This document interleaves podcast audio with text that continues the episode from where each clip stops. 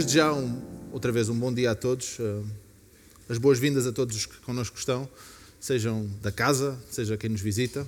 Uh, esperemos, e eu acho que é o sentimento de todos uh, que fazem daqui a sua igreja, que se sintam em casa, que se sintam bem e que, e, que, façam parte do, que fazendo parte do corpo de Cristo possamos estar juntos e se não possam, possam sentir esse mesmo corpo de Cristo um, e a forma como ele se revela neste local.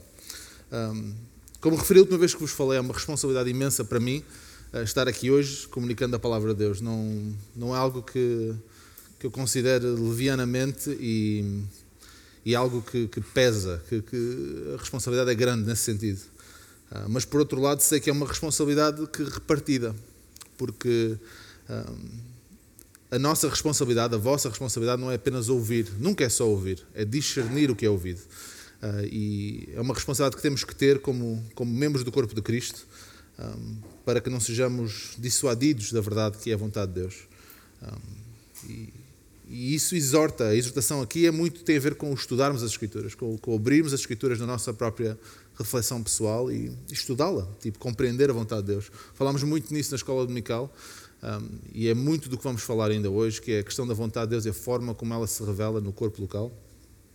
E é uma luta diária. Uh, contra mim falo, é, é, muito, muito fácil na nossa cultura, na nossa situação um, tecnológica, por exemplo, especialmente quem, quem está mais ligado às tecnologias sabe disso. Um, a questão da atenção, do foco, é, é complicado. Uh, há sempre qualquer coisa a ocupar-nos os olhos, a mente, os ouvidos, um, e é muito fácil um, nos perdermos por aí, até de consciência perfeitamente tranquila. Um, estamos cansados, não queremos ter que pensar muito, ou, estou num momento de relaxamento, não, não, é por aí que vou agora, não, não é hora de estudar, ou até de entretenimento, entretenimento ou de descanso mesmo.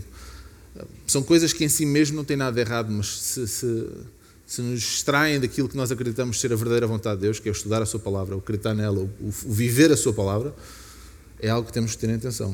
E contra mim falo, primeiro.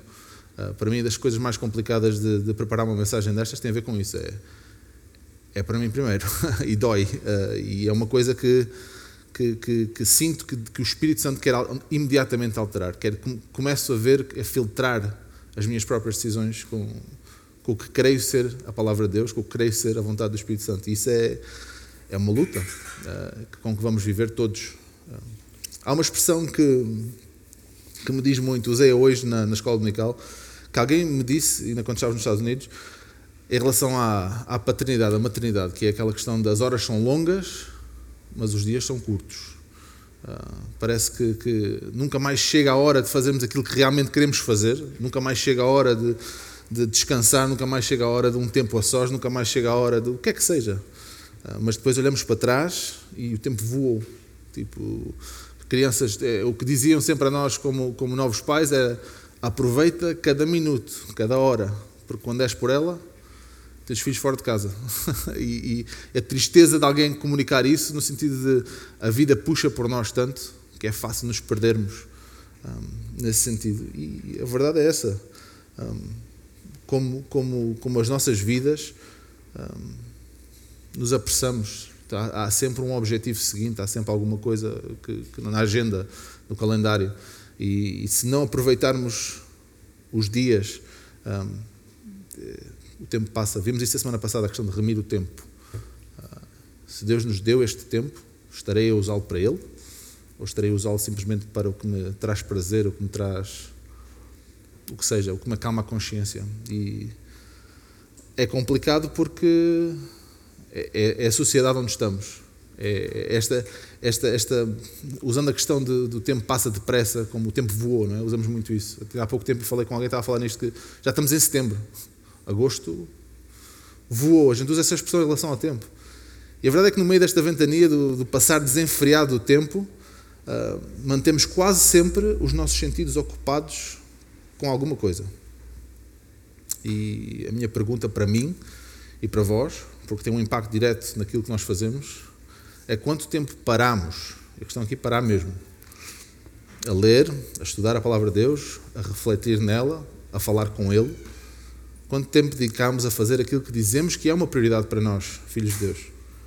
Um, e hoje na Escola Dominical também falámos nesta questão. Estava a ver um vídeo esta semana sobre a forma como a nossa memória funciona, como é que nós aprendemos conteúdos, como é que nós retemos informação. Um vídeo secular tem a ver com a educação isso. E um dos pontos que, que, ele falava é que nós temos a nossa memória de curta duração, quer dizer, aquela memória visual rápida que passa, depois tem a memória de, que chama a memória de trabalho e tem a memória permanente. Uh, mas nada passa essa memória permanente, a não ser que permaneça pelo menos algum tempo nesta memória de trabalho. E a memória é muito reduzida, nós temos não sabemos quanto, mas temos um espaço de memória longo prazo muito grande. Os cientistas não conseguem perceber quanto, dizem que quase tudo o que nós retemos fica armazenado de alguma forma. Um, mas nem tudo passa para essa memória. É preciso que refletir no que estamos a falar para isso chegar lá, senão não chega, não passa de memória de curta duração. Uh, isso fez-me lembrar na questão de, de, uma questão muito prática, como nós vivemos hoje em dia. Uh, e o exemplo que até referiram nesse vídeo tinha a ver com as redes sociais. Mudaram isso porque estamos sempre na, na, próxima coisa. Não paramos em lado nenhum muito tempo. Nada fica. Uh, e isto afeta até a própria educação, a forma como educamos os nossos filhos, a forma como estudamos na escola, a forma. Porque se, se não paramos para, para repetir, para refletir sobre aquilo que adquirimos em termos de informação, nada é retido a longo prazo, nada fica, nada faz diferença. E daí talvez a, as escrituras referirem tanto a questão da reflexão, a questão da meditação, a questão de, de parar e pensar e, e de fazer esta, é, é, parar e gastar tempo. Não só passar o tempo, gastar o tempo intencionalmente. Também foi uma palavra-chave a questão da intencionalidade. E eu estou a fazer esta introdução antes de, de passarmos a Efésios, que já agora pode ir abrindo lá em Efésios 5, que é onde vamos estar uh, hoje. Eu faço esta introdução por uma, por uma razão muito simples. Uh, em Efésios estamos a tratar da questão da vontade de Deus um, e do enchimento do Espírito e o que isso quer dizer em relação à vontade de Deus. Mas como posso eu pensar estou a fazer a vontade de Deus se não invisto o meu tempo e atenção, não é só o tempo, tempo e a atenção desse tempo, em procurar saber qual é a vontade de Deus. Falámos na semana passada, lá está, entre a justa posição entre o, o, no versículo 15 e 16 e 17, a, a justa posição entre o sábio e o néscio. É? A diferença entre o néscio e depois o insensato. O néscio é aquele que pensa que pode fazer a vontade de Deus sem, sem saber, e o insensato é aquele que sabe a vontade de Deus, mas escolhe não a fazer. A pergunta que eu faço a mim mesmo é: sou eu um sábio? Sou eu um nécio? Ou sou eu um insensato? E tirando a opção de ser de procurar, pelo menos ser sábio, a sabedoria que vem do alto, as outras duas opções não me agradam. E acho que também não, não devem agradar a qualquer um de nós. Mas é para lá que descaímos, é para lá que o nosso, a nossa carne tende a ir. Ironicamente, e mais uma vez, não vamos ter slides hoje. Uh, e já agora, isto, isto é, é uma, uma, altura para fazer um desafio também à igreja. Uh, eu normalmente faço os slides, e faço os slides ao sábado à noite, mas ao sábado à noite estava acabado de preparar a mensagem para hoje, por isso não há slides. Por outro lado, uh, se olharem lá para cima, não tem ninguém na parte do vídeo, tem uma pessoa na parte dos slides, mas não tem ninguém do lado do áudio. Estamos curtos um, e aí fica o desafio, porque eu acho que a vida de uma igreja local exige contribuição. E não estou a falar da contribuição financeira, estou a falar da questão do tempo, do serviço. Um, servir a Deus através do serviço ao corpo de Cristo, que somos nós. E por isso o desafio é esse: estás aqui hoje e, e, e interessas-te por contribuir para o serviço, servir através da contribuição para o corpo. Um, há trabalho.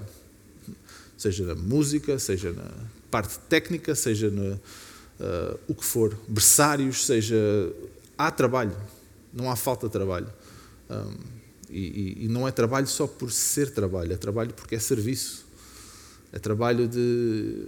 Eu acredito, e, e vivi isso em primeira mão, que mesmo servindo, mesmo não estando se calhar com o coração no lugar certo, mas a opção de servir acaba, Deus trabalha através disso. Mesmo quando. Uh, e usando a questão aqui, por exemplo, das tecnologias de som e vídeo e música e o que seja, exige dedicação, exige, exige tempo. Uh, há ensaios, há preparação, há tempo de reuniões e ideias e, e preparação para, para, para, executar nessas ideias. Há, há, todo um conjunto de atividades que acontecem que uh, as pessoas que contribuem para isso dão do seu tempo. e graças a Deus por isso, mas exige esse tempo, exige essa dedicação. Mas eu acho que falo por todos aqueles que participam, há bênção nisso, há crescimento nisso. Há, Deus trabalha nos nossos corações quando nos dispomos a ser usados por Ele. E isso é, é um desafio que fica, porque hum, não só é essencial à vida da igreja, como se a vida da igreja é essencial à vida de um crente, é essencial à vida de um crente também, não é? Porque a vida da igreja é, há, aqui, há aqui uma relação simbiótica entre, entre a vivência e o serviço e a vivência e o serviço na, na igreja. Tipo, a, a, a, contribuição, Deus trabalha, o Espírito Santo trabalha nas duas direções. Eu contribuo para o crescimento da igreja e o crescimento da igreja está a trabalhar na minha vida. Deus trabalha através disso também.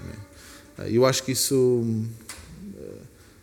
é um desafio que, que deixo, não só pela necessidade que há, mas também por, pelo desejo de vermos eh, a igreja como um todo crescer, amadurecer uh, e ser uh, o farol que nós queremos que seja numa cultura que nós falamos muitas vezes que está a descambar, mas não é de agora, tipo, já se, basta ler um bocadinho de história para perceber que não, não é nada novo. Agora é mais, talvez mais rápido, mas uh, não é novo. E este, este desafio, tanto a parte de estudar as Escrituras como a parte de servir na igreja, isto entronca no que vamos tratar hoje, em Efésios 5. Ah, na semana passada tratámos da questão da, de, de, procurar a vontade de Deus, de procurar a sabedoria, está nos versículos 15, 16 e 17. Um, e agora vamos falar no versículo 18 ao 21, um, na perspectiva de como isso se revela, não só nas mudanças que têm que ocorrer na nossa vida, mas também como isso se vai refletir na vida um, com os de fora. Então vamos ler uh, os versículos do 15 ao 21. Apesar de hoje o foco ser do 18 ao 21, vamos ler porque o contexto aqui é importante. O versículo 15 diz de Efésios 5: Portanto, vede prudentemente como andais, não como necios, e sim como sábios, remindo o tempo, porque os dias são maus. Por esta razão não vos torneis insensatos, mas procurai compreender qual a vontade do Senhor. E não vos embragueis com vinho, no qual há dissolução, mas enchei-vos do Espírito, falando entre vós com salmos, entoando e falando de coração ao Senhor com hinos e cânticos espirituais, dando sempre graças por tudo ao nosso Deus e Pai, em nome de nosso Senhor Jesus Cristo, sujeitando-vos uns aos outros no temor de Cristo. Vamos orar. Nosso Deus e Pai, obrigado em primeiro lugar pela tua palavra, pela salvação que temos em Cristo, que nos permite discernir o que escreves através dos teus servos. E queremos, como teus servos, servir-te de coração e, e participar na, na vida da igreja, não porque nos faz sentir bem, e faz, mas porque é o que tu queres de nós, é o que tu planeaste para a tua igreja, para o corpo de Cristo. E queremos servir-te juntos, ajudando-nos uns aos outros confessando os nossos pecados uns aos outros, ajudando-nos mutuamente a crescer, a amadurecer e, inevitavelmente, encher-nos do Espírito, de seguirmos a Tua vontade. Obrigado pela Tua promessa, pela Tua paz, pela certeza que temos de uma vida eterna contigo, uh, sabendo que não depende de nós, não depende das nossas qualidades, das, das nossas obras, sabendo que foi um sacrifício completo, cabal e, uh, e eterno. Te agradecemos por isso e queremos uh, manter os olhos bem altos, com esse foco em Ti, da Tua vontade e no Teu serviço. Isto que eu te peço, que fales aos nossos corações, em nome de Jesus. Amém. Voltando a considerar o contexto da, da epístola, do contexto que vamos falar hoje, uh, a igreja em Éfeso tinha sido uma das primeiras e maiores igrejas entre os gentios. Éfeso era uma cidade muito cosmopolita, era a capital da, da zona do Império Romano naquela zona e tinha influências culturais muito, muito diversas. E eu até acredito que este facto torna esta epístola extremamente preponderante nos dias de hoje e no sítio onde nós vivemos também. Há uma ênfase muito grande na unidade na fé, no amor uns pelos outros, na gestão de relacionamentos dentro do corpo de Cristo. O capítulo 4 é o contexto do capítulo 5, que é o contexto dos versículos que estamos a estudar hoje. E vou ler agora aqui só em Efésios 4, por isso não preciso mexer muito, mas Efésios 4, os primeiros seis versículos, Paulo diz aos Efésios: Rogo-vos, pois eu, o prisioneiro do Senhor, no Senhor, que andeis de modo digno da vocação a que fostes chamados, com toda a humildade e mansidão, com longanimidade, suportando-vos uns aos outros em amor, esforçando-vos diligentemente por preservar a unidade do Espírito no vínculo da paz. Há somente um corpo e um espírito, como também fostes chamados numa só esperança da vossa vocação. Há um só Senhor, uma só fé, um só batismo, um só Deus e Pai de todos, o qual é sobre todos, age por meio de todos e está em todos. O ponto da unidade é mais que evidente aqui. Não só na unidade que somos chamados a ter, mas na unidade que temos em Cristo. É só um, é um Senhor.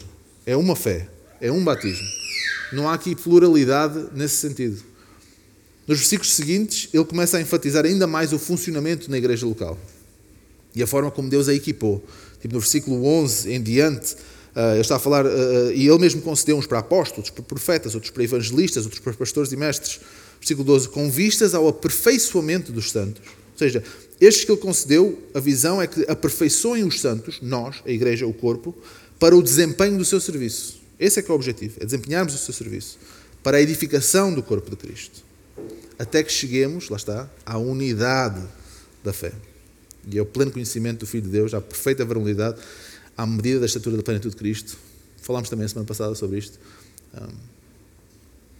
É impossível nós chegarmos ao capítulo 5 e olharmos para aqueles versículos e esquecermos do contexto da epístola completa.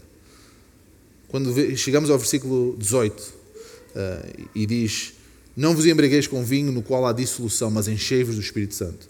O contexto é este todo, não é? Há uma justa posição no versículo 18 entre o embriagar com vinho, não pelo si mesmo, mas pela, pela dissolução que daí advém, mas para nos enchermos do Espírito Santo.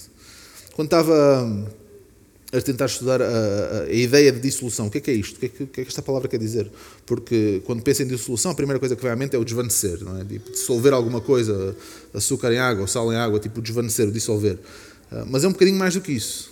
Inclui também esse tipo de sentido, mas é mais do que isso. A palavra dissolução aqui também é a mesma palavra que Paulo usa em Tito, 1,6, quando Paulo diz a Tito sobre as qualificações dos presbíteros em relação aos seus filhos. Alguém que seja irrepreensível, estou a ler o Tito 1,6, alguém que seja irrepreensível, marido de uma só mulher, que tenha filhos crentes que não são acusados de dissolução. Que a questão, nós começamos a perceber que não é só a questão de, de, de, de desvanecer alguma coisa.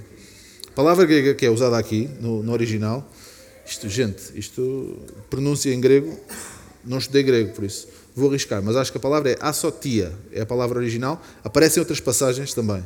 E tem diretamente a ver com o desperdício, com o tomar atitudes sem considerar consequências excessos, devassidão também é, é um dos sentidos. Um, mas também pode ser algo que fazemos sem pensar muito naquilo. Algo que fazemos em que a mente está ausente. Os americanos, os ingleses, têm uma expressão que é mindless, mindless, ou seja, sem mente. Uh, e, e usa essa expressão, é, muito, é muita coisa. Uh, mindlessly browsing, uh, é tipo o, o, explorar sem a mente, tipo o estar a ver sem a mente. O, Obviamente que se vê muito isto nas redes sociais. Estou, não estou a pensar, estou só scroll, scroll, scroll, scroll. Não é essa ideia. Ou estou a fazer um binge.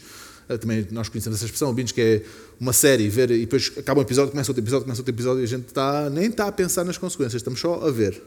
Um, e, é, e é esta palavra dissolução inclui este tipo de significado. Este significado é que é o oposto de estar cheio do Espírito. A exortação de Paulo aqui é para que os crentes sejam sábios, sejam conscientes, sejam conhecedores da vontade de Deus, para não desperdiçarem a sua vida, o seu tempo, a sua atenção. E, outra vez, preparar esta mensagem foi difícil, porque inevitavelmente mexe. O que é que eu estou a fazer em que não estou consciente ou estou a ignorar as consequências do que eu estou a fazer? E não estou a falar aqui de coisas necessariamente erradas, aquilo que nós chamamos logo de que é evidente que é um pecado em si mesmo. Um, o, que é que, o que é que as consequências, o que é que eu não estou a equacionar as consequências? Estou a fazer sem a plena consciência do que, do que resulta daí. Porque é isto que está aqui. Há muita coisa a mudar. Começando por mim, há muita coisa a mudar. É que, outra vez, para mim sempre foi fácil despachar este versículo, porque racionalizo muito facilmente que não tenho problemas com embriaguez, graças a Deus há muitos irmãos que podem ter, e é razão de, de trabalharmos juntos, e também não tem tendência natural para criar dissolução. Dissolução naquele sentido de fazer desvanecer o sentido das coisas, de fazer. uh, perder significado. Não tenho essa, essa, tendência. Então, para mim, eu chegava aqui, pronto, esta exortação não é para mim.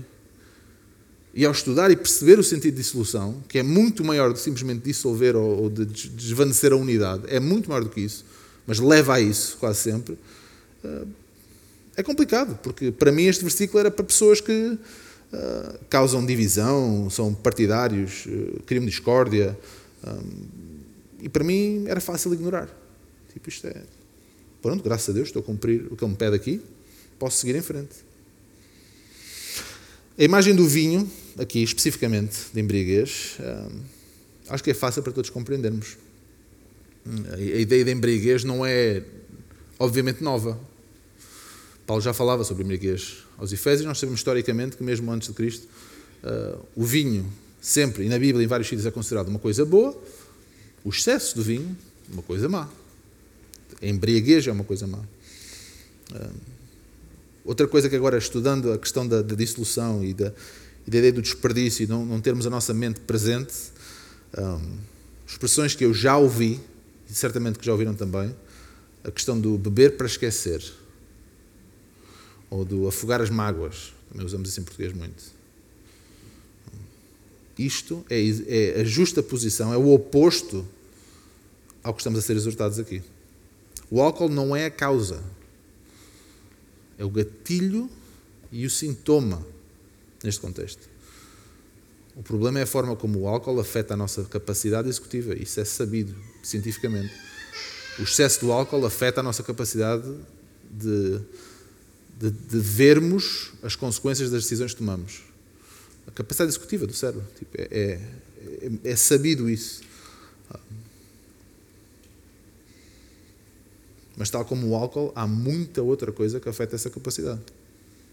Estava há bocado a referir a ideia do scroll, scroll, scroll, ou do binge watching, de ver em, em catadupa uma série ou, ou vídeos. É tão fácil. Eu falo por mim, uma das. E outra vez repito, não é que o conteúdo em si seja errado, isso é um outro problema. É, mas qual é a intenção do que estamos a fazer?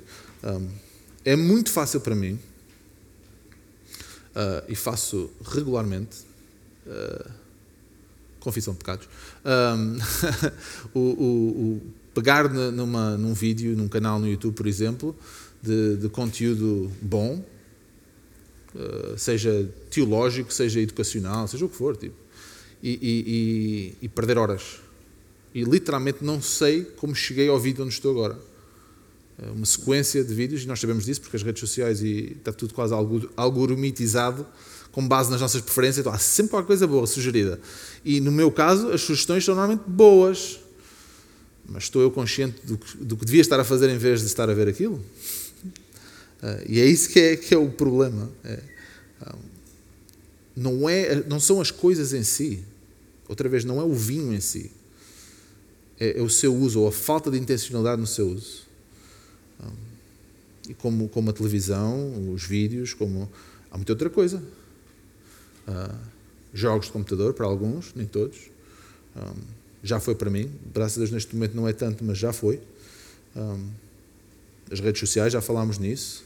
Ah, mas pode ser o estudo, pode ser o trabalho, aquela expressão workaholic, uh, tipo, trabalhar até cair para o lado. O que é que não há nada errado no trabalho, mas qual é a intenção disso? Qual é o propósito que dia vem?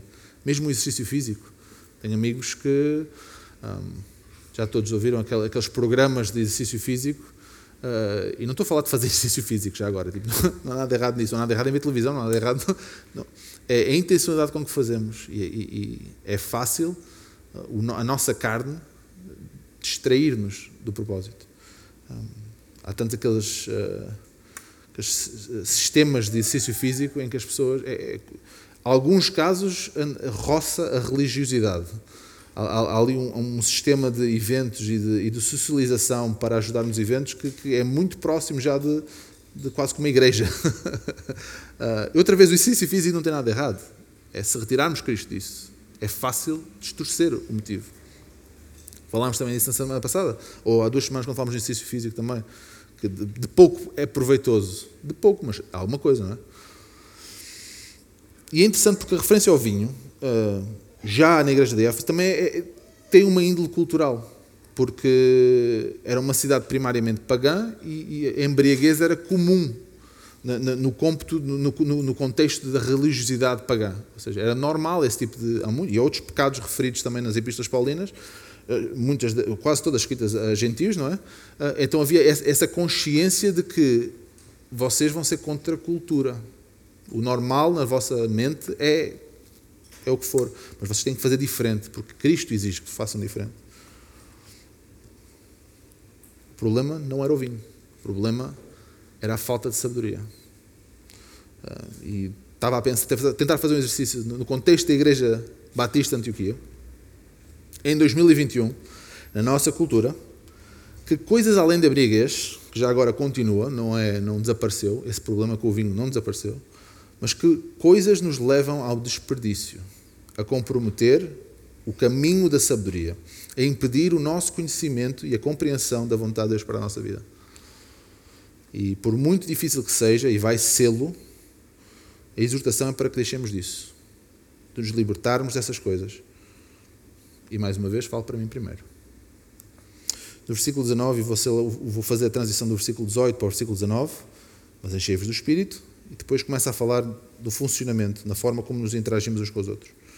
Falando entre vós com salmos, entoando e louvando de coração ao Senhor, com hinos e cânticos espirituais.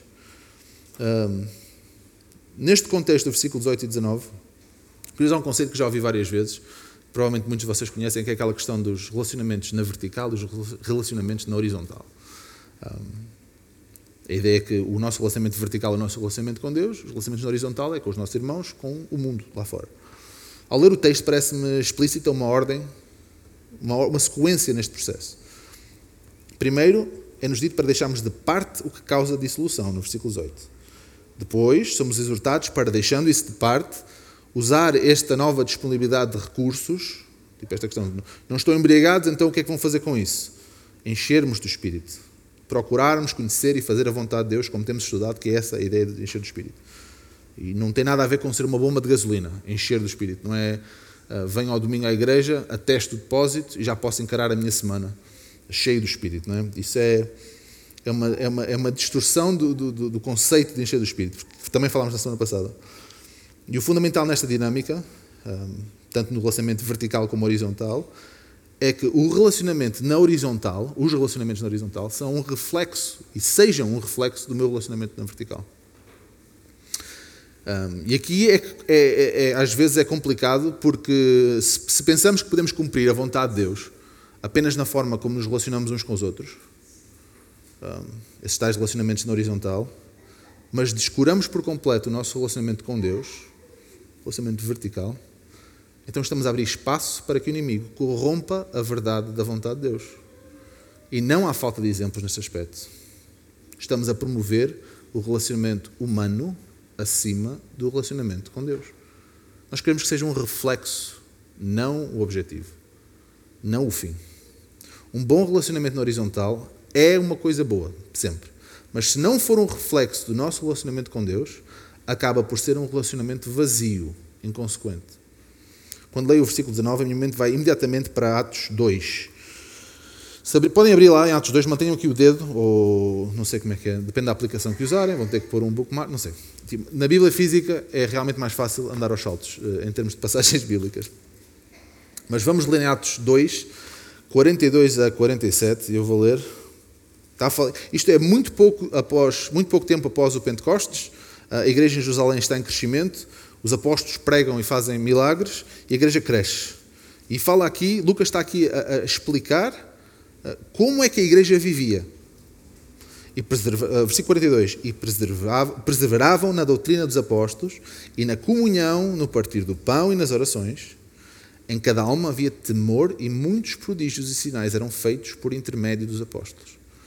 Todos os que creram estavam juntos e tinham tudo em comum. Vendiam as suas propriedades e bens, distribuindo o produto entre todos, à medida que alguém tinha necessidade.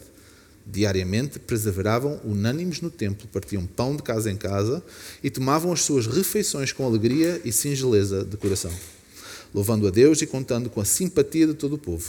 Enquanto isso, uh, acrescentava-lhes o Senhor dia a dia os que iam sendo salvos. Este tipo de relacionamento uns com os outros, uh, que, também é visível em Atos,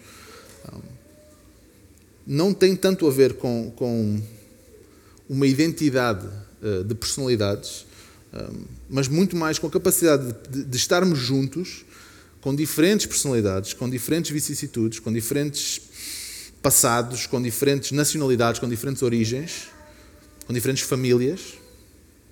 Esse é que é o relacionamento que é fruto do exercício da vontade de Deus na vida de cada um.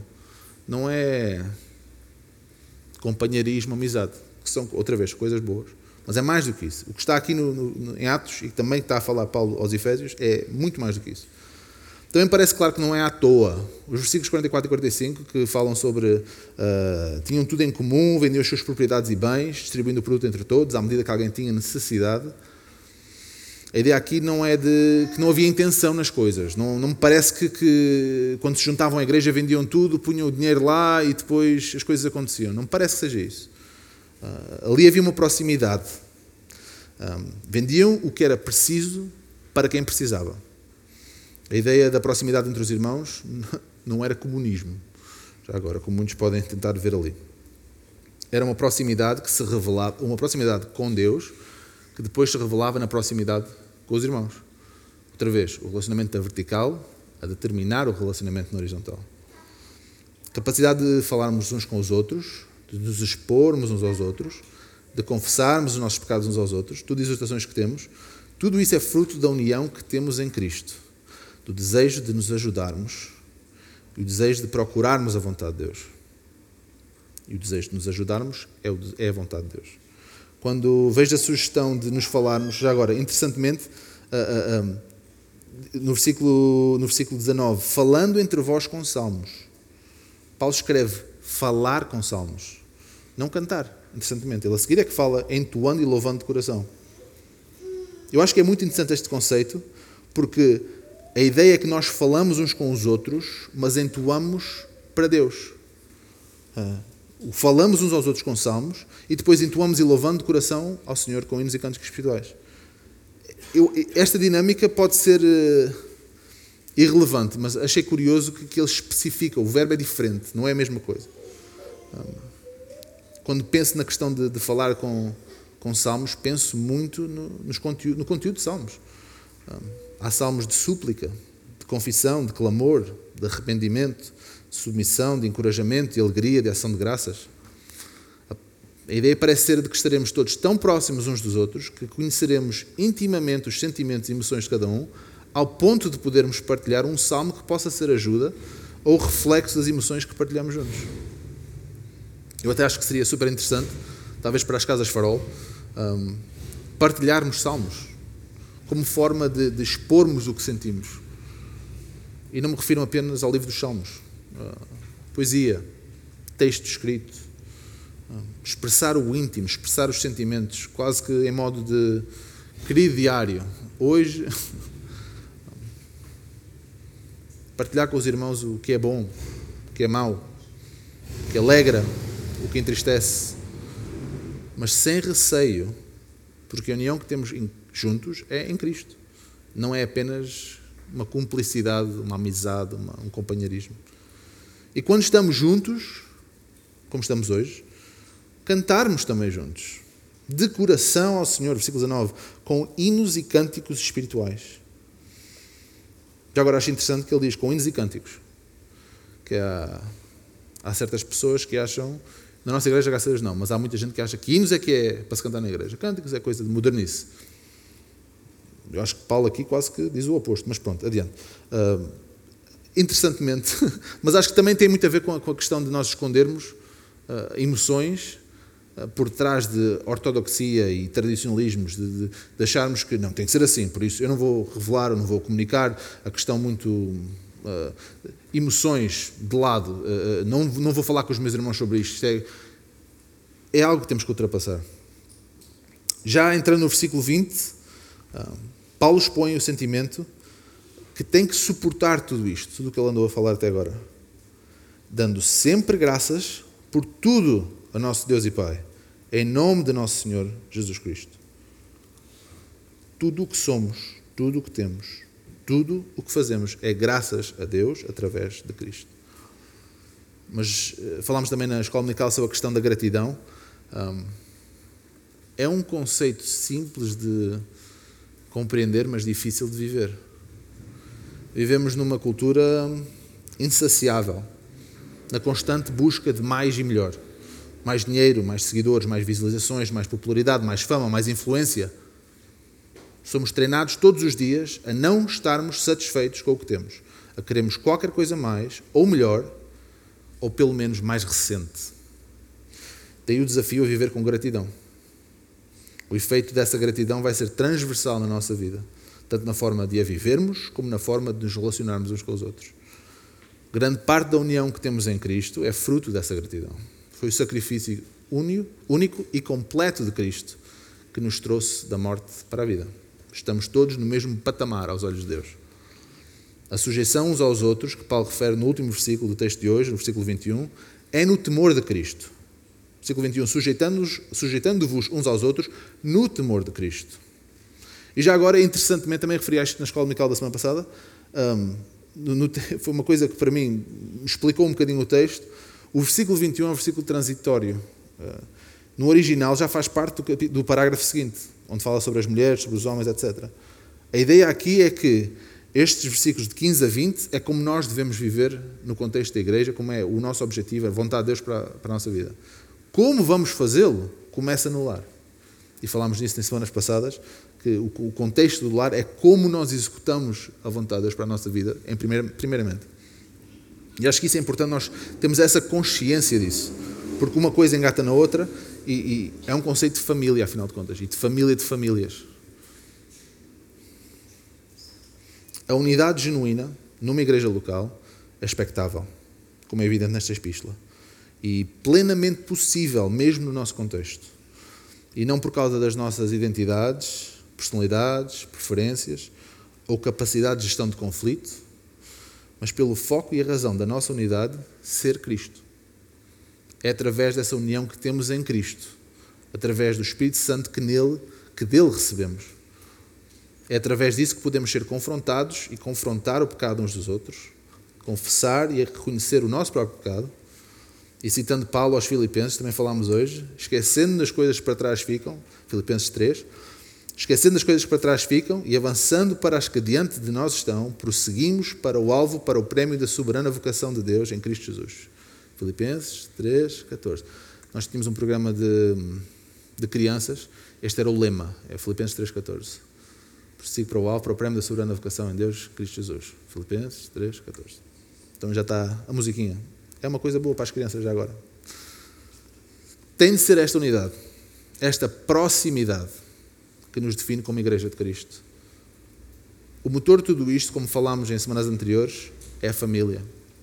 O perceber o contexto destes versículos, o como isto se revela muito é no contexto da família. Nós somos uma família de famílias. E, como tal, a saúde de uma família é muito fruto do poder de Cristo no cumprimento da sua vontade nesse contexto.